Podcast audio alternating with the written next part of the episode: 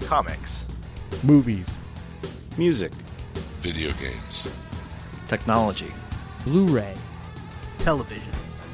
This is the HHW LOD Podcast Network. You're listening to The Black Box.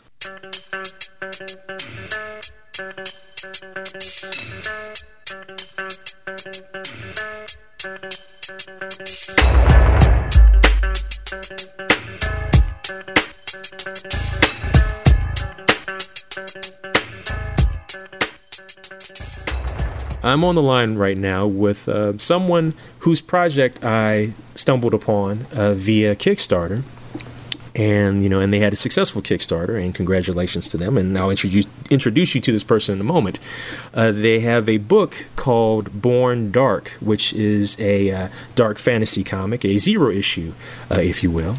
And this lady is not only a writer, but she's also a model and comics lover and Red Panda enthusiast. Uh, ladies and gentlemen, the one and only Lela Gwenn. Lela, how are you?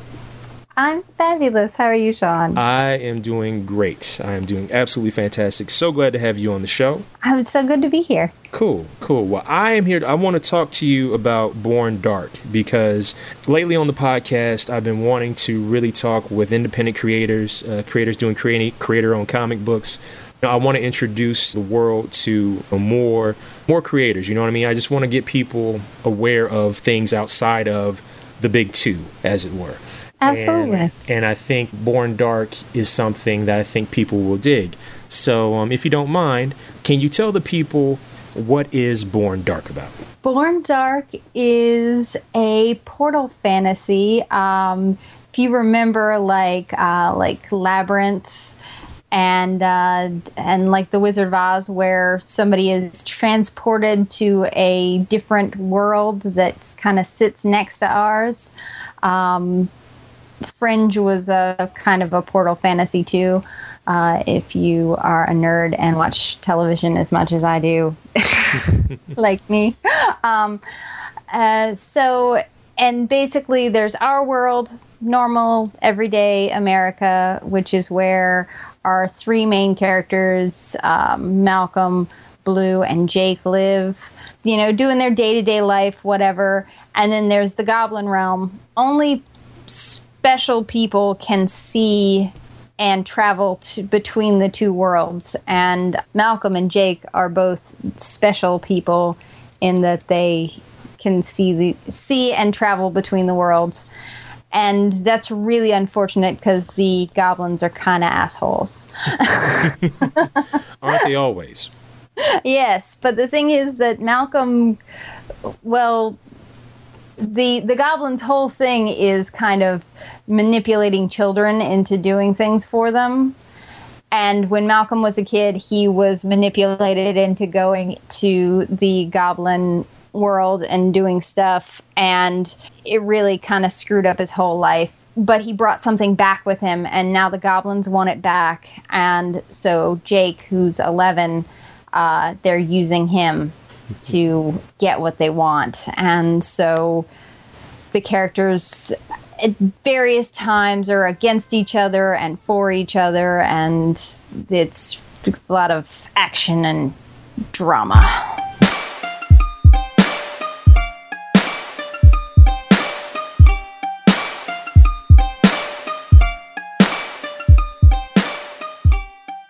What inspired you to do Born Dark, and where did your love of dark fantasy uh, come from? Oh my goodness, I, dude. The, I mean, you're a writer. You know, things just talk to you in your head all the time, and you have to write them down.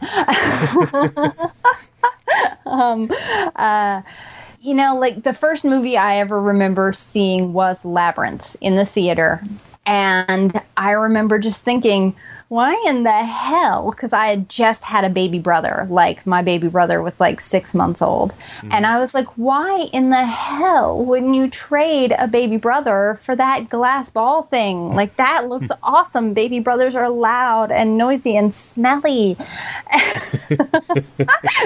and I think that's where my love of dark fantasy like started was just that that like oh my god you can live in a labyrinth with goblins or you can go back to your life and go to school and have a baby brother. What the hell's your problem? This is not a hard choice. Um, I remember seeing Labyrinth in the movie theater the weekend it came out, and it kind of it, w- it was so weird to me. And then this is from like you know as a child, like I had seen Dark Crystal in the movie theater, and I was just like, wow, this was awesome. I have no idea what the fuck just happened, but this is awesome. And and seeing um, stuff like Wrath of Khan, and and then which is more sci-fi than dark fantasy, but but then going to see Labyrinth, you know, years later. I remember, you know, watching it like in the movie theater, and David Bowie showed up, and and I kept looking at him with this big hair because he had that Tina Turner, like, Oh, yes. you know, we don't need another hero type hair. and I kept looking at him, and I was just like, you know what? If if Let's Dance David Bowie comes out right now to to like fight big hair David Bowie, this would be amazing. Because to me, nothing fucks with Let's Dance David Bowie. I'm sorry, I, I I love me some Let's Dance David Bowie. That's my dude. I, you know, that's my dude. But but still, that movie was so was just so weird in a good way, and you know, and you know, visually crafted well, and you know, like a great color palette throughout the whole film.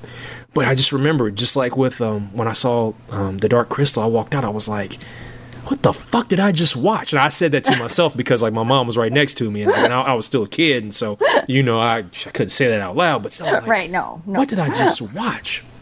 So it was just so it was so weird and and I really I don't remember Hollywood trying to touch that type of motif until decades later when New Line Cinema dropped Dark City.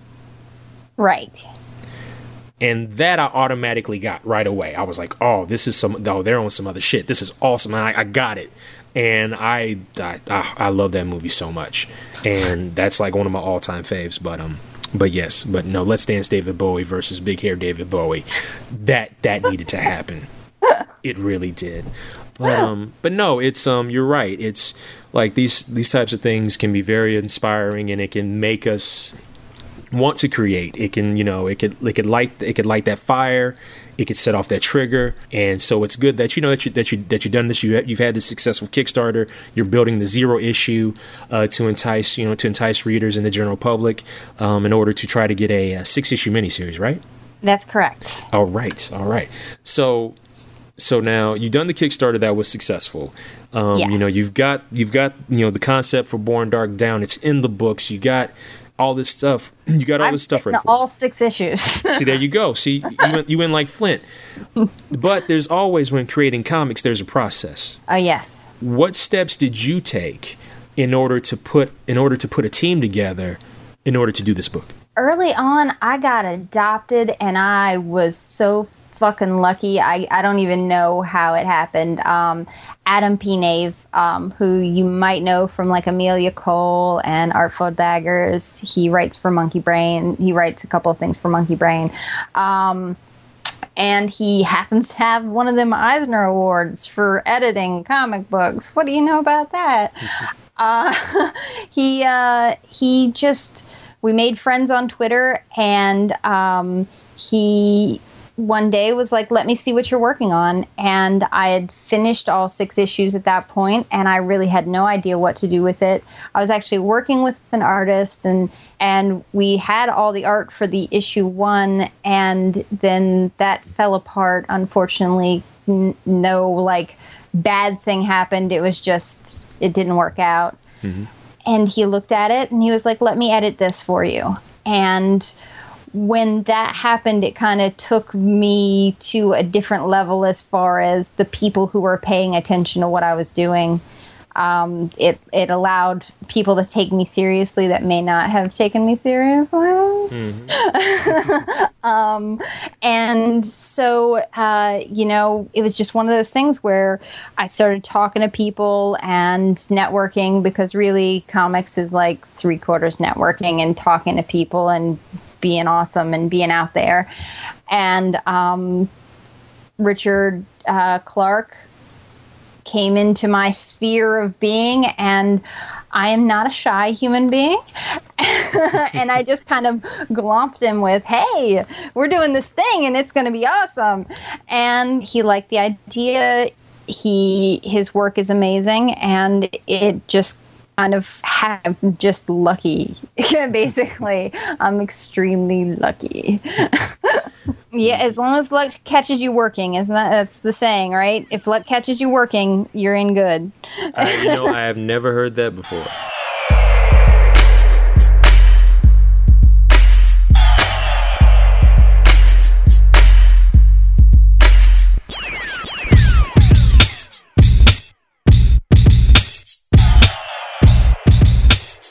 okay, so you got your team together, and you know you start this process. You start to put this book together and whatnot. Were there any challenges in actually now you're officially making the comic? What are you know? Were there any like stumbling blocks? Were there things like, oh, I didn't think that you know, I didn't think about this, or was it just something that was just it just all laid itself down? Everything's more expensive than you think it's going to be when you start out um, you know, you start looking at shipping books from here to there to there to here, and it's like, oh my goodness, you know, and then it's, you know, and it's this and it's that, and getting all the logistics together and making sure everybody's timeline is right and and trying to make sure that everything gets taken care of and everybody's ducks are in a row. And you know all that logistic stuff is really hard because you know i'm a creative person and therefore i am slightly flaky at times. So you know i like to have all my work done. That's why i've written like all issues are or all seven issues written before they were you know before one panel was drawn, all issues written because I want to have it done. you know? And so it's like now I have to schedule things and get people. I'm like, oh, okay, I don't have these skills, but I guess I'm gonna learn. yes, uh, you don't have much of a choice when it comes to when it comes to comics. Sometimes you will be- become entangled in things that you never thought you would have to be entangled in. It's it's just part of the game. Um, right. Like when it comes to comics, like versatility is job one. Sometimes it truly sucks, and I mean sucks hard. But there's other times where you do learn something from it, um, good or bad. You do learn something from it, and you learn a little bit more about the business. Um, I always say that. Now this isn't for every this isn't for everybody what I'm about to say, but I think it's good that you know something about the business. Like I, you know, like I'm not saying everything. There's some people. There's some people that are artists, that are writers, um, you know, that have positions within what they do, whether it be making comics, whether it be making film, music, whatever, where they should have like a, a strong sense of business acumen. And like there's some that can take that, can do what they do and have the business acumen and still like be just champions. Now, there are others who that are great at what they do but like adding the like adding a strong business acumen sometimes makes their work suffer so that's when they have to bring in other people to help and i get that you know because right. not everybody not everybody can be like a you know like a decathlete of art you know what i mean oh, it, it's yeah. it's, it's deca- i know decathlon is decathlete a word Sure. Okay, we'll allow it. All right, we'll allow it. Um, but you know, we all we all can't be that. But right. um, but for those that can, I, I, give a lot of props to because there are some things there are some things that I think everyone needs to know. Right.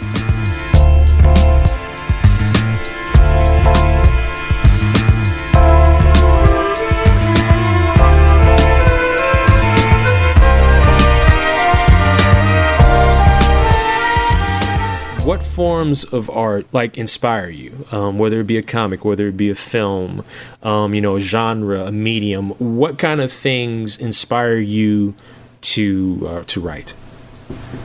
Oh, this this is the worst answer ever, but everything. Like seriously, like I was listening to the radio the other day and I heard some uh, jazz and I was listening to Dave Brubeck, and I'm telling you that I had a whole story in my head about what that song was about. and and yeah, I mean like so yes, I'm that awful person who's like always in my head and telling myself stories. um, No, no. yeah. So like everything really, like um, movies and music and you know just artwork. You know, my house is like literally just every wall has art on it, and that makes me happy. all the things comic books man there's so many great comic books happening right now that it's just it's impossible to keep up with all the things that are going. And novels so many of my friends are novelists right now that i'm just like i can't read all of your books because i don't have time in my life because i have to write things too. And but it's amazing when i do get to like you know i'm reading a charlie huston book right now. And the amazing brevity of how he can ch- tell you something terrible because I mean he's describing what is literally like it's a vampire spoiler alert um, it's like a vampire farm where they're like literally have babies that they've like they have people that they get pregnant so that they can have babies like so that they can continue to make blood. And it's the most terrible thing ever. And he tells it to you in two sentences. And it's not he doesn't even directly address it. And it's just the most amazing thing ever because you get the full horror and terror of it. But the way that it just glances off of it it's just it's just amazing to me. And just these things just make me like blah, blah, blah, blah, blah, blah, and want to like write all the things. Anything can anything can spark something um, at, at any given moment at any given time. And uh, like a lot of times like you know because like i said we've talked about so many different things on this podcast whether it be comics hip-hop um, r&b film um, you know j- anything can spark a trigger. I i think like one time years ago. Like i wrote an entire comic book like i think it was like a 28 page book basically because the New Jack City soundtrack was on and I just I let it play from beginning to end and I wasn't even paying attention. Like something like just hit me when New Jack Hustler by Ice-T came on and it, it was just, I was just typing nonstop. And literally 2 minutes before the like the last song like for before the last song ended I banged out a script and I was like how did this just happen you know I'm like and why don't I have that power right now you know right anytime just turn that on yeah, just turn it on. I'm like, yo, you know, you know, can I, I'm, I'm gonna put on this Ice Cube album? Can I let me write something hot right now? and it's like, no, it don't work that way. I'm like, damn. You know, but yeah, it's, it's it's weird how things can like quickly inspire you or influence you, um, you know, to do what you got to do.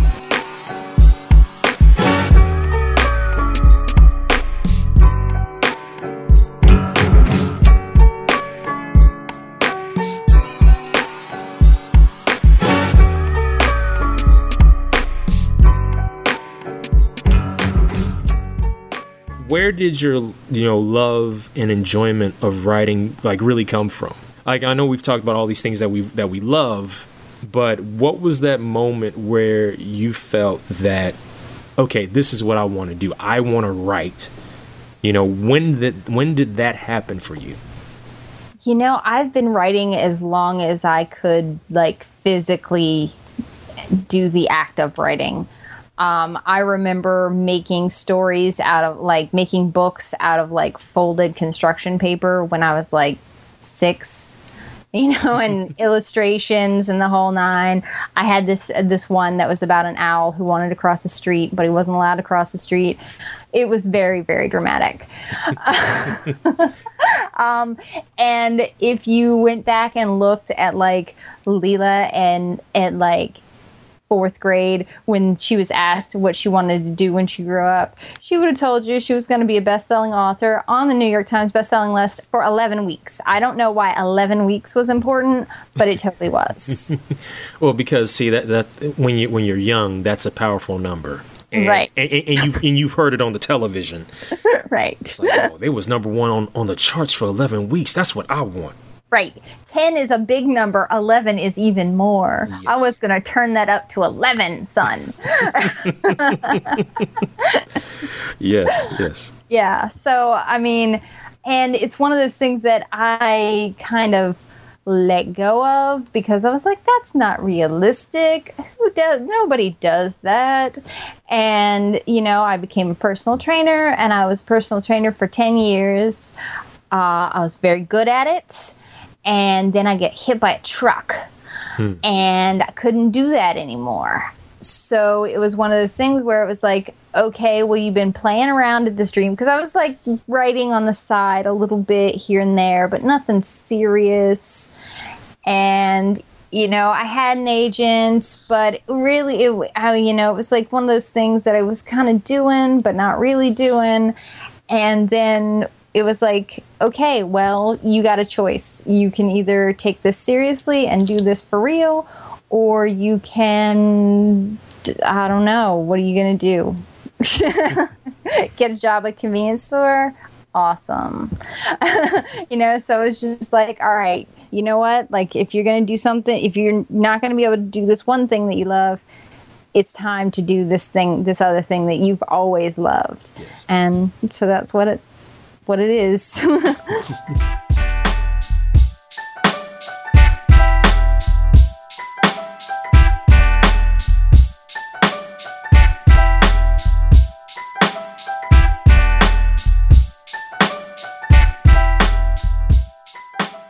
It's funny how, like, when we're younger, we feel that we have to grow up. So, all the things that we enjoy as children, which were either put together or created by grown ups, right. we feel that we can't that we can't be a part of that because that's a childish thing. Even though we're not processing the fact once again it's probably created by an adult. Right. so we we feel that we cannot take that lane and and drive down that lane to the fullest. So we feel that we have to be an adult. We do adult things and it's, it's just weird because perfect example i i i graduated with a bachelor's degree in english focusing on creative writing with a focus in creative writing i have spent a majority of my life after college either doing consulting work um, i've also done like it work and that's what i do now uh, for a university um, as it technician and it's one of those things where it's like you tell yourself, well, I do it because I'm good at it. I don't do it because I love it. I like where I work now, but I do it because I love it and it helps keep bills paid. Right. But the thing is, is that like all those other years, you're like, oh, you know, I, I can't write a book. I can't do a comic. I can't, you know, make a film. I can't make music. I, because that's not being responsible. Well, that's not really true you can be responsible and handle your business and still go create something. And and if something comes from it and you feel that you can try to create a career out of it, go for it. And I think that's that's one of the things I think a lot of people don't get now. Some do. And it's but it's amazing how technology's changed a lot of that. I mean, you can be viral in a matter of minutes. And it's kind of it's kind of amazing, it's kind of scary and at, at this at the same time. Whereas you, you know, no more than 10 years ago, everything that you wanted to do really cost a lot of money to break in. Absolutely. Now, yeah, there's still costs, and there may not be gatekeepers. There's still guards at the door, but um, there may not be as many gatekeepers. But there are people watching and only letting certain people in at certain spots. But there are opportunities. There are more low cost opportunities to like break your own, make your own way. I don't really like using the word break in because for the simple fact I'm black and a lot of people associate black people with crime. So breaking in really isn't the best term. I just say making it. And Right. um, it just it just works better. It's got a better sound. And then defining what making it is on your own terms and defining what success means to you on your own terms. And once you have that, you know, you can do you you can do a lot of great things. There will always be obstacles. For, for, for women and minorities, there will always be obstacles. Flat out. Um, Right. I don't know if that shit will ever change. But that doesn't mean that we stop trying to accomplish things. You know what I mean? It's it's it's just weird how we put these um these brand you know these brandings on ourselves and we block ourselves sometimes from our full potential. So you know so like it's cool that you know like you know like like you're going for it. You're trying to access that full potential and you're moving forward. And that's cool. And i hope more people realize that they can reach their full potential and they should do so. Absolutely, man. Like the thing is that that really now more than ever we have opportunities to build teams and build friendships and and create in a much you know we're not stuck in a vacuum anymore. 10 years ago i would have never been able to reach out to the community that i have because twitter didn't exist. I'm not gonna lie i'm not a big facebook facebook person. I just i don't understand the culture of facebook but twitter is like my lifeblood you know i do i spend a ridiculous amount of time on twitter. Yeah that shit is like cocaine if you ain't careful Oh yeah, I mean like and and I've got like something like 110,000 tweets. Like that is not healthy. But at the same time, you know, the reason why I've got that story in Hellra- in that Hell- Hellraiser book, the reason why I'm Born Dark is a reality, the reason why any of these things have happened to me is because of people I've met through Twitter and then taking it to that next level of actually knowing people and and that wouldn't be possible without the internet and and it makes it so like there are no excuses anymore for not getting out there and doing your thing because there are a million people out there who are waiting to help you. All you have to do is be willing to help other people and to be helped.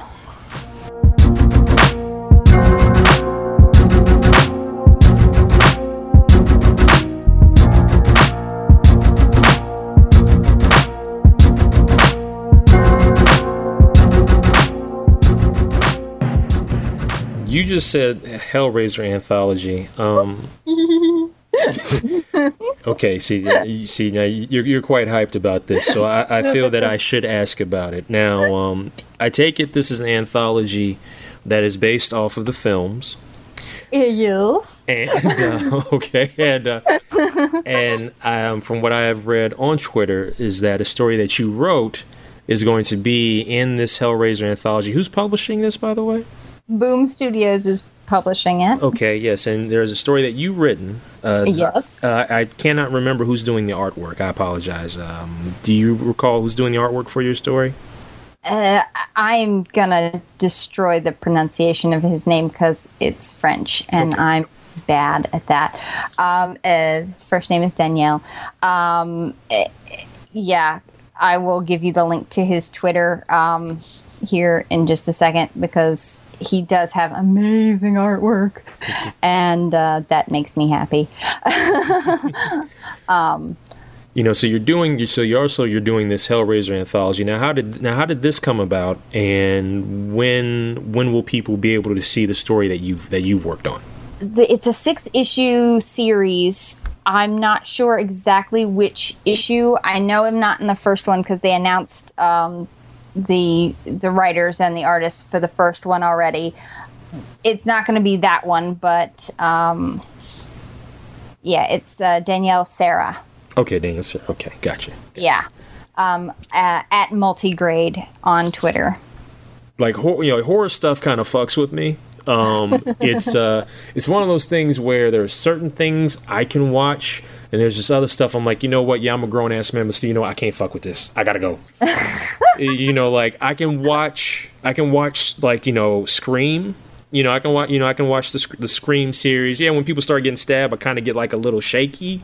There's something about the way it's set up that i can watch it um, nowadays, maybe like Friday the, the original or the first two Friday the Thirteenth films, I probably watch them. Probably ain't that bad.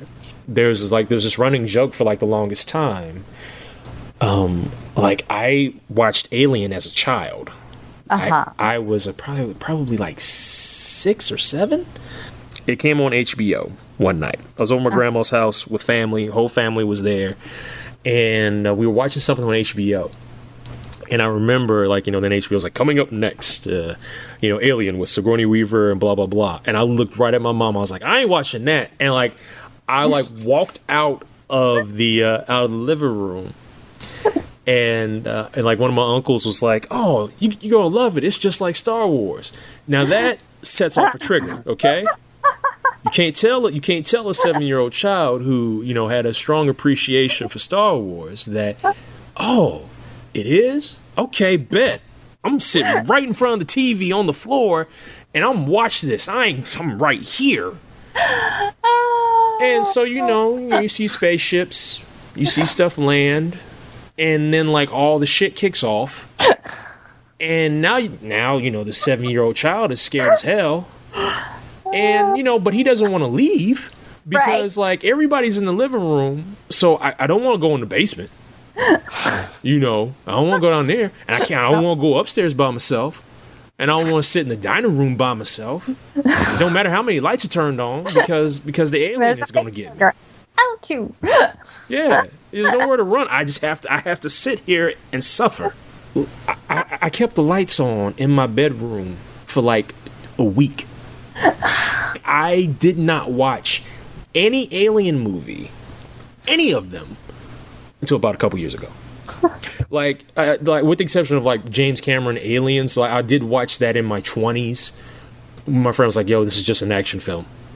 It's an right. action film with a couple with a little bit of scary shit, but it's straight up an it's a straight up action movie. I was like, I'll try. And I got through it. I was like, it still fuck with me, but yeah, it was an action movie. But I literally two years ago, two years ago was the first time I watched Alien since I was seven years old. Wow. And I was like, I made it through. And then, you know, it's a great film. It's great. You know, shit fucked with me. It's just like when parents sometimes do things, and I don't know, I know they don't mean to, but it's just, it just sometimes it just happens. Like one night I was staying up, like my mom was staying up late, and I was like, Mom, stay up late with you because that's what that's what sons do. And right and she was like she because like we t- like I always would tape Saturday morning cartoons. You know, this is the VCR era. This is the '80s, and you know, it's power. You know, I could keep these cartoons forever. And right. and like my mom was like, "Come on, we're gonna watch these cartoons." I was like, "All right." You know, we watched like uh, you know Galactic Guardians, the Superpowers team, um, and we watched the real Ghostbusters, and we watched like something else. And like my mom would get as hyped as I would. And then, like, you know, it was done, and she was like, well, let's see what's on HBO. And The Omen came on. Oh, see, see, the thing is, though, the thing is that in that period of time, at night on HBO, you were watching a horror movie or you were watching a Porky's movie. Like, like your mom knew what was on. Yeah, you know, but like, like, but see, that's the thing. HBO was fucking with these kids. They was fucking with these kids back then that's how I saw Hellraiser for the first time. The, Hellraiser was my first horror movie, mm-hmm. And it was because I was spending the night. Like my next door neighbor was Joe, and he was like a year younger than me, but we were like best friends, and I would spend the night at his house all the time, and we would sleep on the pull-out bed and watch TV all night. And his parents had HBO, and we would watch like and we didn't understand like how could you at like seven, eight, nine, whatever, understand what, the hell was going on in Hellraiser? Dark Delights did not make sense, did not compute, mm-hmm. and um, and but we watched it. I was just like, "That's crazy! Why doesn't that man have any skin?" oh you, no, yeah, I wasn't fucking. With, I wasn't fucking with that. Like, I'm for real that like I was already like completely a nerd to all that stuff. Like we watched horror movies. All, like from there on out, we watched horror movies like every like every Saturday night. I would spend the night at his house and we would watch horror movies. That's what we did.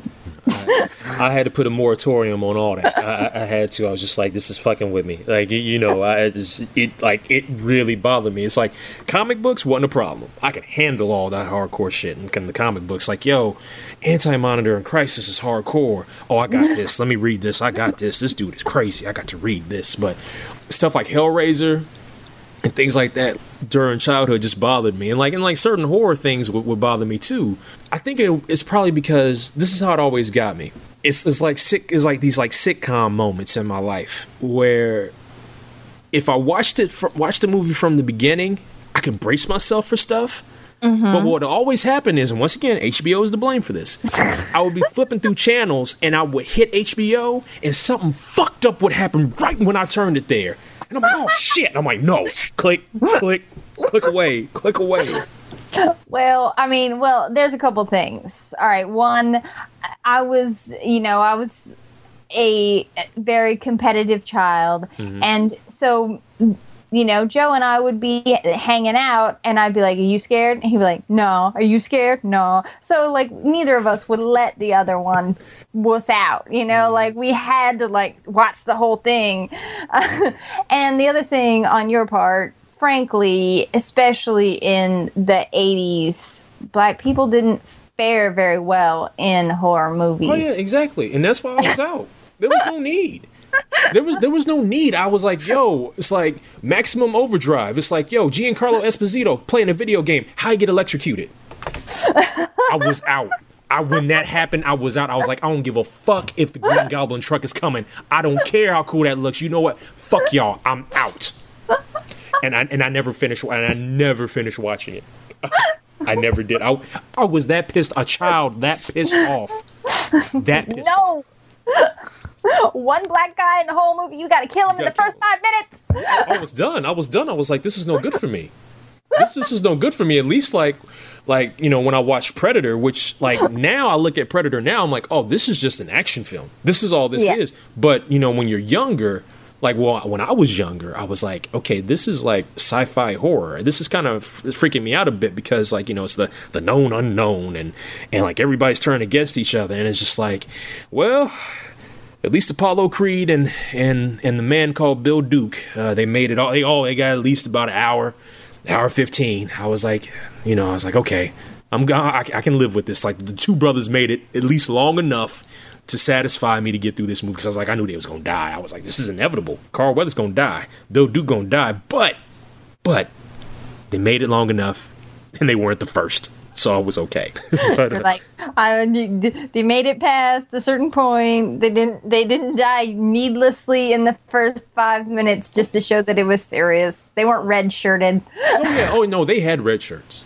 Please believe they they may have had on military gear, but underneath that military gear was just a big ass red patch, and it just said, "Just take me," you know. But um, but but yeah, I was like, okay, they weren't the first. I'm like, I'm good with this. I can live with this. I know this is Arnie's movie, so I'm I'm okay. I'm okay. I, I can live with this. And you know, Predator kind of had dreads, so you could kind of pretend. No. Nope. Nope. Nope. Because that was an ugly motherfucker. No. No. Nope. Not allowed. Not allowed. You know. Unallowed.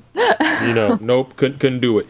And and like even like they tried to make up for in Predator 2 when he was like, "Yo, let's go get Danny Glover. Danny Glover going to save the streets."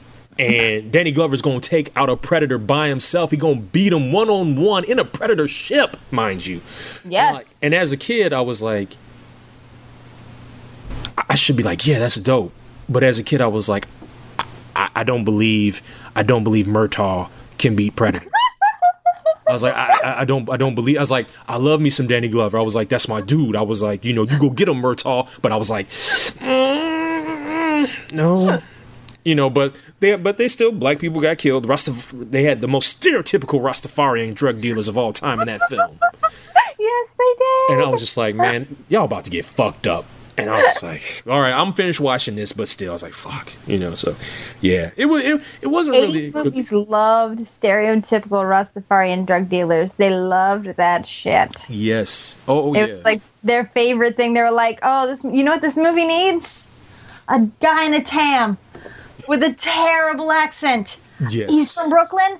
Just make him talk like he's Jamaican. It'll be fine." Mm. oh shit used to annoy the piss out of me.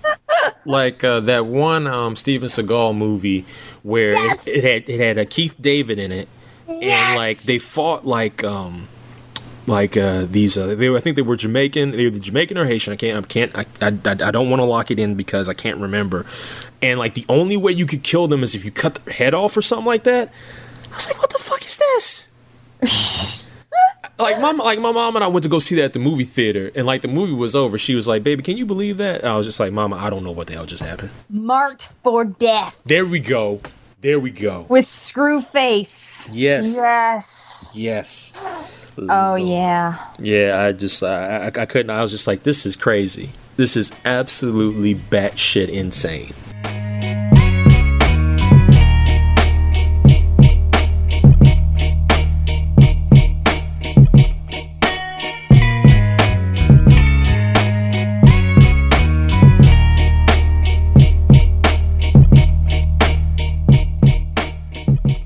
Of Steven Seagal, real quick, and, in Hard to Kill, something uh-huh. that has always bothered me, besides the fact watching that movie now, I just laugh. It's the purest essence of like late '80s, early '90s action films. Mm. I- You you can't watch that film and not laugh now. Whereas when it first came out, he's like, "Oh man, Seagal is hard. Oh, this is like action packed. This is serious." Now it's just like, "Whoa, what are y'all doing here?" But there's a scene where he's rehabbing, he's getting himself together, he's out of that coma, and you know, and it's a montage. And they cut to a scene where you know he's meditating, and he's you know he's doing acupuncture, right? Right. Well, they cut to a scene where he's done he's already done the acupuncture and he's meditating, but he has the acupuncture needles like across his back and he has um and he has them lit on you know he and he has them lit because he has some stuff wrapped around them and he has them lit. Uh huh. Who did that shit? Cuz there is no way there is no way that he was able to reach those spots, stick that needle in, light that spot just right, and then be like, okay, I got, I got all these pins and I got it all lit up and ready. I'm like, who did it? You know that they had like some acupuncture lady that was there who was like ding ding ding ding ding ding ding. Oh, yeah, and no. lit him on fire. No, no, I, no, I know that, but like the film, the, the film, like you know, they act like you know, oh, Seagal did all this, you know, Yes. like you know, he did this because you know he was he was hard to kill, so he could like acupuncture himself and light this shit on fire. No, no, he did it with his amazing mind powers. and then, oh lord, just just oh. okay, all right. See, ultimate tangents. See, there we go, there we go. All right, now we all have our writing processes and how you know what inspires us to write what you know you know when we write what times we write things that we have to have when we're writing for you um is there anything that you have to have when you're writing? Is there like one specific thing that you need when you're writing? Noise. okay. I like I've uh usually I'll have a cheesy horror movie on in the background or I will have um I will pull up things on YouTube where people are just talking to each other. And I will just put it on in the background of my computer like just having people talk and have it not need me to be involved in it is a, a dead silent room to me just drives me insane. I'm like, and what could I be doing? I have to have like stuff going on around me, um, or you know, and I'll even go like to coffee shops and be that stereotypical writer in a coffee shop. But I don't care, whatever. um, but yeah, like I, I have to have noise. Other than that, really, it's really just I have to not let myself be subsumed by Twitter because I will. I will just be like, and tweeting now. And then I'll be like, and crap, it's five o'clock and I have not written anything. That's not good. yeah. Noise. I have to have noise. okay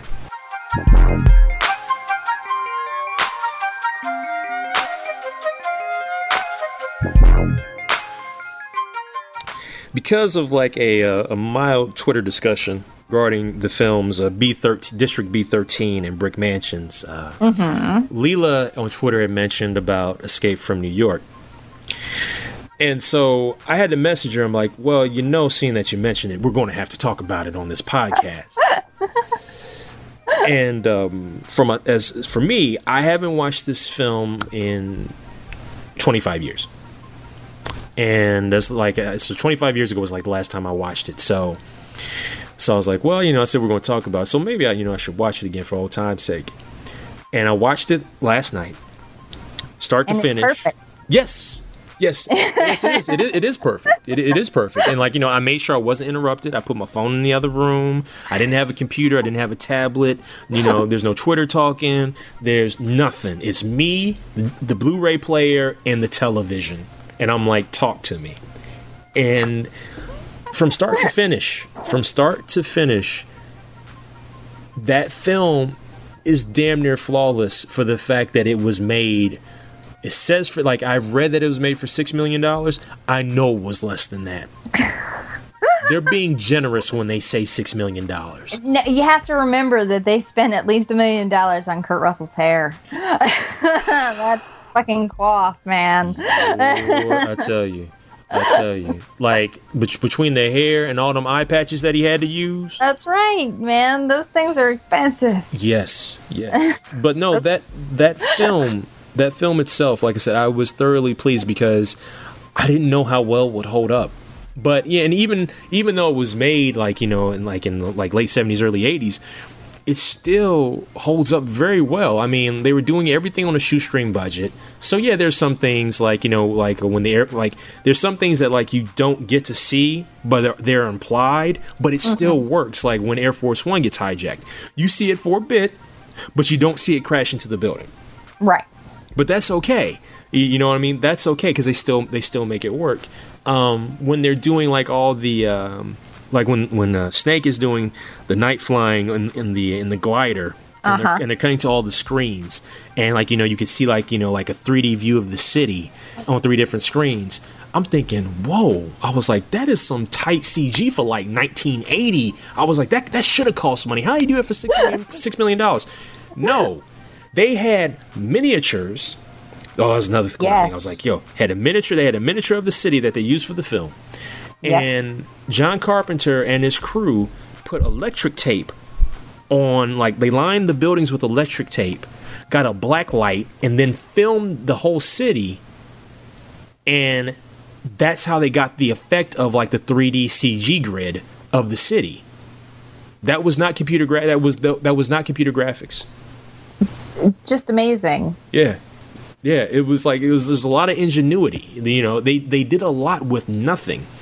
And um like those types of things just like really really fascinate me and and um you know, in the character Snake Plissken, you know, he doesn't talk a lot.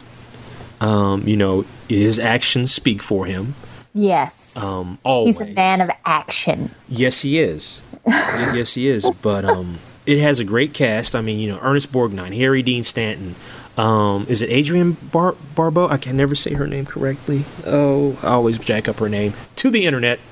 Um, Adrienne Barbeau. I was right. Okay. Yeah, Adrienne Barbeau. Isaac Hayes. Donald Pleasence as the President of the United States. Plus, oh, my homie, Lee Van Cleef. So it's like, it's got this loaded cast, and it's just. It's, it's just so cool. Um, for those that don't know, the, the Isaac Hayes was in it. yeah, Isaac Hayes as the Duke of New York City, Yes. The Duke. And um, but for those that don't know, the plot of Escape from New York is, long story short, um, the uh, Manhattan. Um, like what happens is, is that in the 70s and 80s, the crime rate in the United States increased up to 400%. So in 88, uh, the island of, Man- of Manhattan was evacuated and isolated from the rest of New York City. It was turned into a giant maximum security prison, and that's where all inmates serve a life sentence. Uh, pres- and like prisoners that were escorted escorted inside could not be released. And there's a 50 foot containment wall surrounding the island, and like all the Manhattan bridges and tunnels have either been destroyed or covered with mines to prevent anyone from escaping. And the, sur- the surrounding waters are patrolled, and no civilians or prison guards are even allowed to set foot on the island.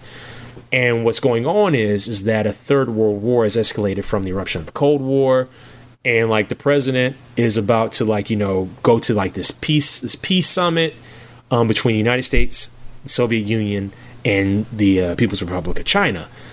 Air Force One's hijacked by terrorists. They they they uh, crashed the plane into um, the island of Manhattan, but the president escapes in an escape pod. So, but New York has this police commissioner, Bob Hauk, and he was like, "Yo, um, there's this dude that used to be a U.S. Special Forces soldier, but he turned criminal. His name is uh, uh, Snake Plissken, and he makes a deal with Snake that if he goes to rescue the president, um, he will give him a you know full pardon. Um, and but there's you know there's a catch, but um, he'll give him a full pardon, and so and that's where the adventure begins. And um, And then you look at the storyline for Brick Mansions, which is an undercover Detroit cop navigates a dangerous neighborhood that's surrounded by a containment wall with the help of an ex con in order to bring down a crime lord and his plot to devastate the entire city, which is just Escape from Detroit.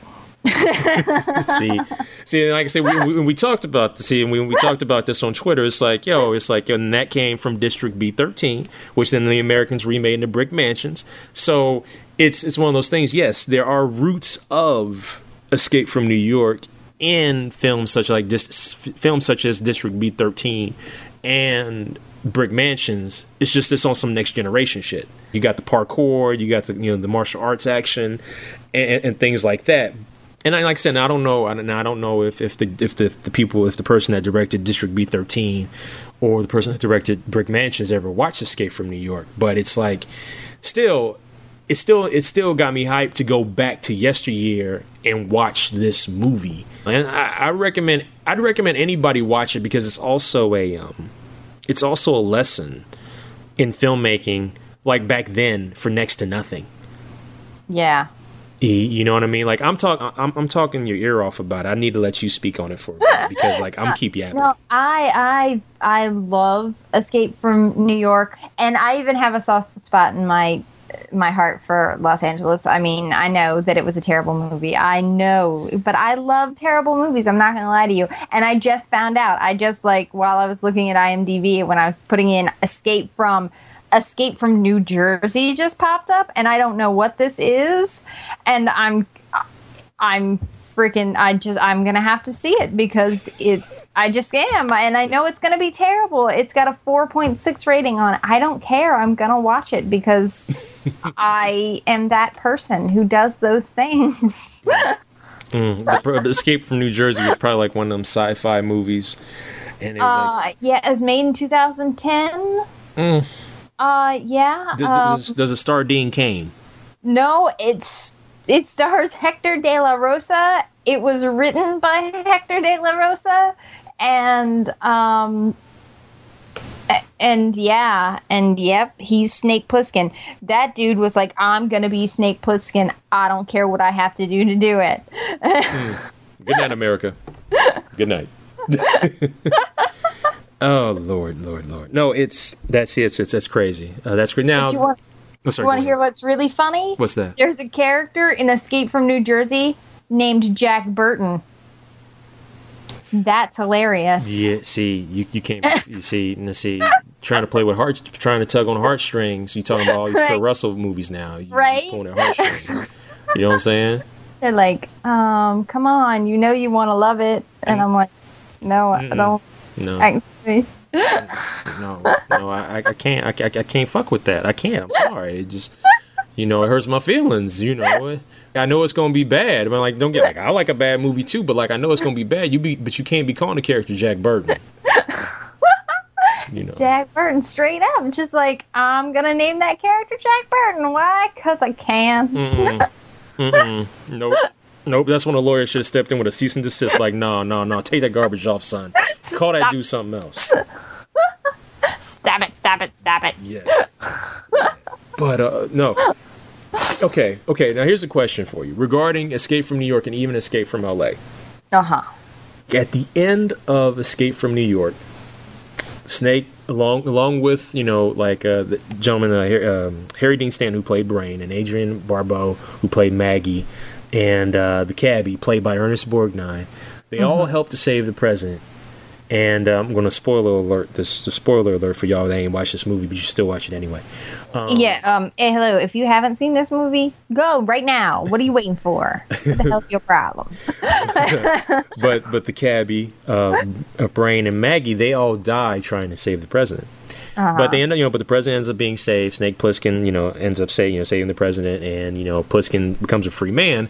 But they got, you know, but the president has to hurry up and get ready to like um play this tape that has importance that could possibly end this Cold War and this third world this third world war and a possible nuclear strike on you know on all sides. Right. And and the thing is is that um, they're about to play, but before they play the tape and before you know the president's about to say a speech, know, the president says thank you, kinda like kind of a half-ass thank you to Right. uh, to Snake Plissken, and Snake um, ask him like you know how do you feel about the people who died saving your life? And you know and like and the people like getting them ready and like you got two minutes you got two minutes um, before you have to make your speech. So the president just offers like this half-assed regret. And so Right. snake is like okay all right and he just walks off. And so president makes his speech and he plays the tape because this content that was on this tape was supposed to basically bring the world together and end the possible possibilities of nuclear war. And instead like it was the cabbies cassette from like a like this old swing song, song um, swing style song. And you see snake just walking off and he's got the actual tape. And he just starts tearing the tape out of the tape just walking and tearing and destroying the tape Right. this man has just started nuclear war Uh huh. Escape from LA. He sets off an electro like a uh, electro um, um, electromagnetic pulse bomb. T- takes out the entire Earth. There is no electricity. Planes are crashing from the sky. Right. This dude. i okay, so my question to you is: Is Snake Plissken a terrorist? You know, I think that a lot of people, like people, like there's a lot of self-styled misanthropists on the internet, and I think a lot of people are literally just trying to be Snake Plissken so bad. He's you know he's your he's your anti-hero mm-hmm. but he wants these people basically to blow up and die because they're bad people. You know he's like you're you- mr president you're a bad person so you can get blown up.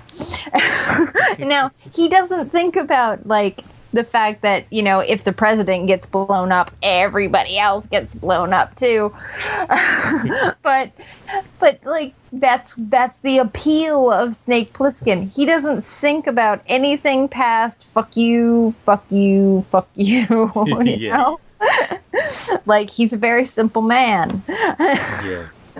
Yes, yes, he is. It's just, but it, it's crazy. It's, it doesn't matter. His actions like always affect a whole world. Right. Yes. And and I think that that's that's part of the appeal. Like he's this guy who doesn't give a fuck, but he everything he does like affects the whole world, you know. And and I think that that's a lot of like internet culture trying to be. but uh, yeah, like you know, if you can separate, you know, reality from fantasy, I think that it's fine. I think that there are definitely people out there who should not see any Snake Plissken anything because they should not be encouraged. yeah, uh, uh, agreed, agreed. Uh, yeah, yeah. Some people Right. just some some people can't break fantasy from reality. right. So um, I retract what I said before. If you have a hard time telling reality from fantasy, do not go watch that movie right now. Leave that alone. I I just wish that L.A. would have been a little bit better. Um, would you know would have been a little bit better, but for for this one reason, for for this one reason, this one reason alone, like the next movie was supposed to be Escape from Planet Earth, and uh, even um, Kurt Russell, I think, tried to to like you know push it to some studios to see if he can you know get it made, and it just never happened. But I would have loved to have seen what that movie would have been Right. because as we all know, LA Escape from LA is just Escape from New York with a bigger budget. That I mean, and but the campiness is turned up to like six thousand. Right.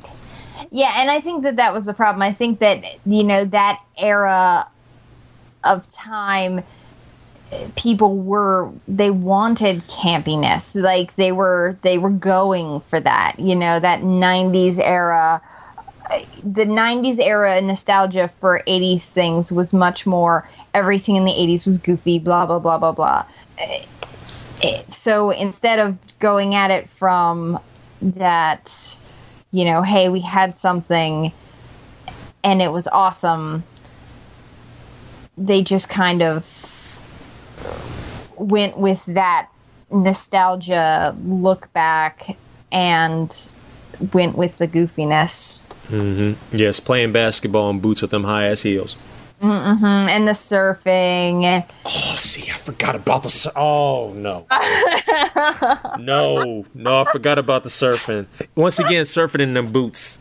Yes. you Oh. could totally do that. I mean, and they had a great. I mean, like we did. The the fucking cast is amazing. I mean, Pam Grier. Anytime Pam Grier's in a movie, it should be great. Mm-hmm. Like that's just the way it should be. Like, but no. No. I mean, It, Yeah. It, it hurts your heart. It, it just does. It hurts your heart because you you knew the potential of it. And not only that, the, the fact that, like, how many years was that between Escape from New York came out in 1981? right. And Escape from L.A. came in '96. Yeah. Like 15 years. 15 years for a sequel. Right. It, whoa. You know what I mean? It's just, wow. Right, but again, it's that thing. It's that we're looking back at it, and everything in the '80s was goofy, so we're gonna make this goofy. And it's like, no, actually, you had a pretty good movie there. If you'd had, you know, this kind of budget, you probably would have killed, you know. Yeah. But no. weird enough that they're talking about remaking it. They're talking about remaking Escape from New York, and um, and I think the producer is uh, Joel Silver. And I think, like, on if I remember right, there was an interview I'd read where Silver was saying that like the film script is like inspired by the video game Batman Arkham City. And I'm like, yo, the story has already written itself, man. Like Batman Arkham City or Batman Arkham Asylum or or things like that to tell the st- story of Snake Plissken. It Right. it, it tells itself. Yeah, I mean, oh yeah, I, I'm so I'm kind of over the whole like they're remaking the Lethal Weapon movies. Yeah, I heard about that. Yes. Yeah, I'm not okay with this. Like, uh, like, can we just leave things alone? Can we make new things? No, I feel you. I- I, I feel you. It's here's the thing. Like th- this is the biggest problem with Hollywood right now. It's and Hollywood's been like this for probably about mm, six, 17 years. Oh, that that's that's fine. Six, seven, ten. Wait, they they're at a stage where there are a lot of people there that are afraid to lose their jobs. Right. So they get paid to say no to new things. And when somebody does something that is new and actually does hit, in their eyes, it's like, oh, that's just an anomaly. That can't happen again. So the thing is, they'll look, they'll say, okay, what was successful at during this period of time? Well, it's been 30 years, so we can bring this back and give it to a whole new generation. Sometimes it works, sometimes it doesn't. But the thing is, is that now it's all about familiar, uh, you know, things being familiar. Right. Um, it could because familiarity supposedly generates money. That's not always the case. RoboCop is a perfect example. Now, RoboCop. See, the thing is, RoboCop in the states didn't make money. RoboCop, Right. the RoboCop remake overseas, the RoboCop remake made money overseas, but that shouldn't that shouldn't guarantee it a sequel. But like, say for instance, uh, oh, I can't remember that movie right now off the, off the top of my head. Um, there's like there's like, but there's a couple of films that are getting sequels, not because they did well in the states, but because they did well overseas.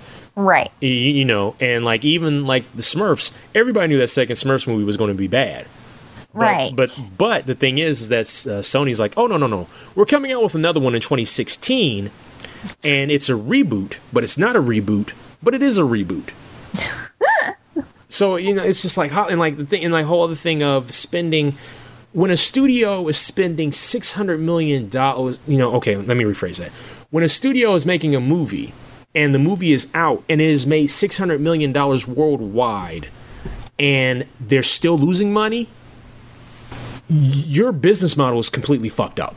Right. you know it's like how did we get here? You know and then it all goes back to like i said before like we're at a stage now where we can create things now on our own and and like you know and push them towards target audiences in the hopes of creating their own careers but hollywood wise it's weird it's like it's all or nothing now there's no in between Right.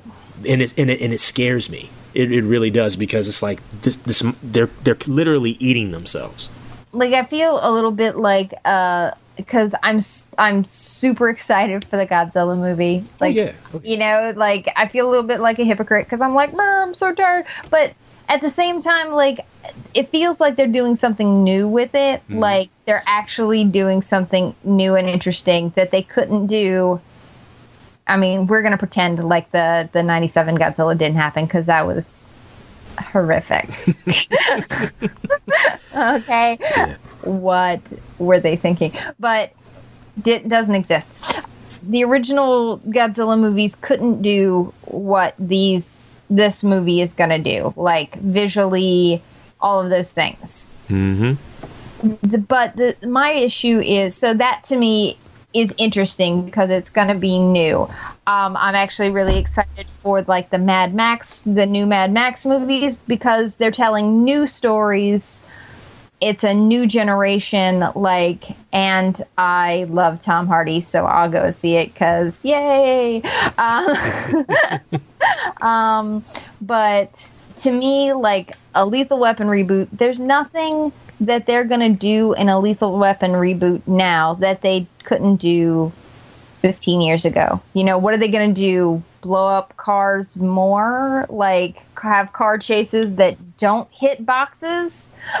like like not almost run into a like tanker truck in an intersection while they're chasing? Like it's it's it seems to me like it's just it's a waste of time because th- there's nothing new to do in that movie. Like it's just not going to be anything innovative. Right. You know and if you're going to reboot something and make it new and show me something you know impress me. Yeah it's yeah it's it's, it's like i said it's, it's it's really weird right now. I mean like like for every like I said the godzilla remake yeah i'm hyped for that too. And it's one of those things like i remember when 21 jump street was about to come out the, the 21 Jump- jump street movie was about to come out. I was like why would you do that? And then i remember going to see it and i was like wow that was really funny. And it was really entertaining. And i was like i'm glad i went to go see that because i enjoyed it and it was completely different from Right. anything I, I remembered from the TV show I used to watch. So- right they, so- they gave you something new right, right. They gave you something new, so I, I was cool with that. But you're but you're right though. It's um, it's yeah, like with um, with you're right with Lethal Weapon. It's it's kind of you really have to turn this on its ear if you're going to do it. And see, that's even even then in, in like in a studio's eyes, it's a risk. It's like, well, we got to keep it familiar. But it's like, well, if you're doing that, what's the point? and who are they going to cast as Danny Glover? Because frankly, I mean, what are they going to do? They're going to hire two young actors to play these car- parts? No, that that character he needs to be an old man. He needs to have a family and all of those things. Like he needs to be too old for this shit. You know what I mean? and like, who are they going to put in that role? Yeah, I don't know. It's um, it's it's and kind. also i think it's kind of a slap in the face to you know to to just be like uh yeah here's this movie that you made fucking iconic you ain't even dead yet we're rebooting that shit That's that's the new Hollywood model. It's like what are people familiar with? Let's let's ramp it up. Let, let let's ramp it up because it, it's funny though. Because like in the uh, in the '90s, they you know they they were remaking movies. This is like when just like money and cocaine was just going everywhere. and they were remaking TV shows into movies, and a lot of them didn't hit. And I have three examples: Sergeant Bilko, McHale's Navy, Car 54. Where are you? okay i'm gonna go ahead on the record and say i liked McHale's navy i liked that movie it was terrible and i love it and that's just me Okay, fair enough. Fair enough. But yes, you are correct. Uh, and part of that, I think, was because those television shows were so far away that like I remember the co- the movies coming out and being like these are old people television shows like why are they making movies of them now you know Yeah, like in yeah. like hmm Yeah. whereas the the things that are out that are they're trying to bring back are the things that like our generation are nostalgic for. And the kids are like yeah that's cool because it's just before their parents or just after their parents or whatever. Mm-hmm. And it's like okay like all right sure Yeah, it was just just like when I remember just seeing trailers for those like you know those for those movies. I was just like, really, for real?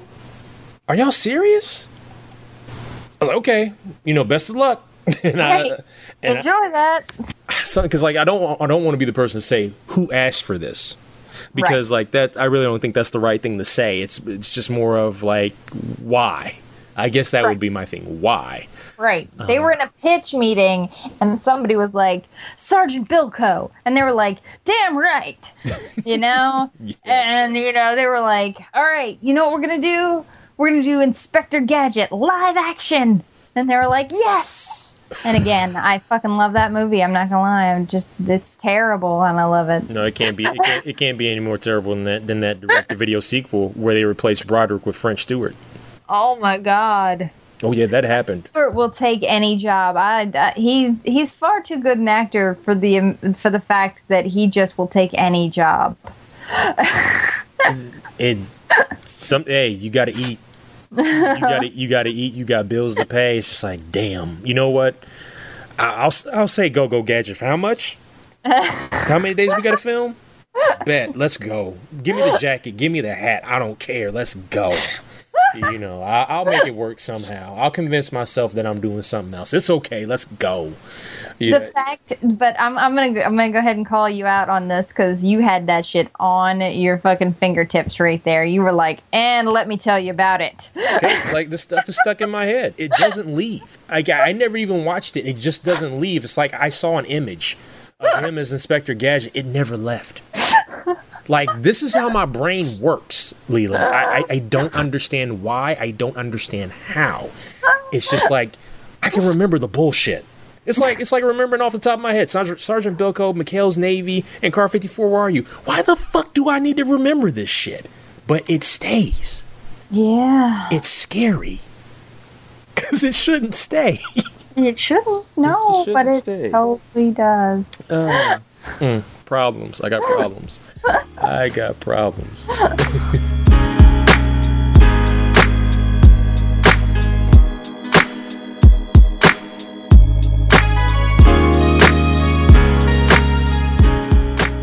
Before we take off and uh, go watch Escape from New York again, um, uh, Lela, I need to um, I need to let you uh, take a time out to let people know um, where they can find you on the internet. Um, well, my website is uh, fullfrontalfantasy.com, which I totally did ironically, and now it's become a thing. Uh, you can always follow me, follow me on Twitter. It's uh, at lgwen. Um, I'm literally almost always there. so, uh, yeah, it's it's kind of a problem. But- well, you, you, you just handle your addiction to the best of your ability. That's right. It, one day at a time. That's right. Baby steps, small victories every day, every day, every day. Well, Lela, it has uh, been wonderful having you on the show, and um, oh, you're more than welcome. And I hope to have you back on sometime soon. Sounds like fun. And that concludes this week's Black Box. The Black Box is a member of the HHWLOD Podcast Network and is available at hhwlod.com, where you can download previous episodes of this podcast, as well as Donnie Salvo's Tales from the Attic and John Carroll's The Carroll Chronicles. This podcast is also available on iTunes. The Black Box is also a member of the Comics Podcast Network. If you're on iTunes or the Forum for Geeks board, feel free to leave us a comment. You can also reach the podcast at blackboxpodcast1 at gmail.com. Thanks again for listening. Until next episode, dream big, hustle hard, and never stop.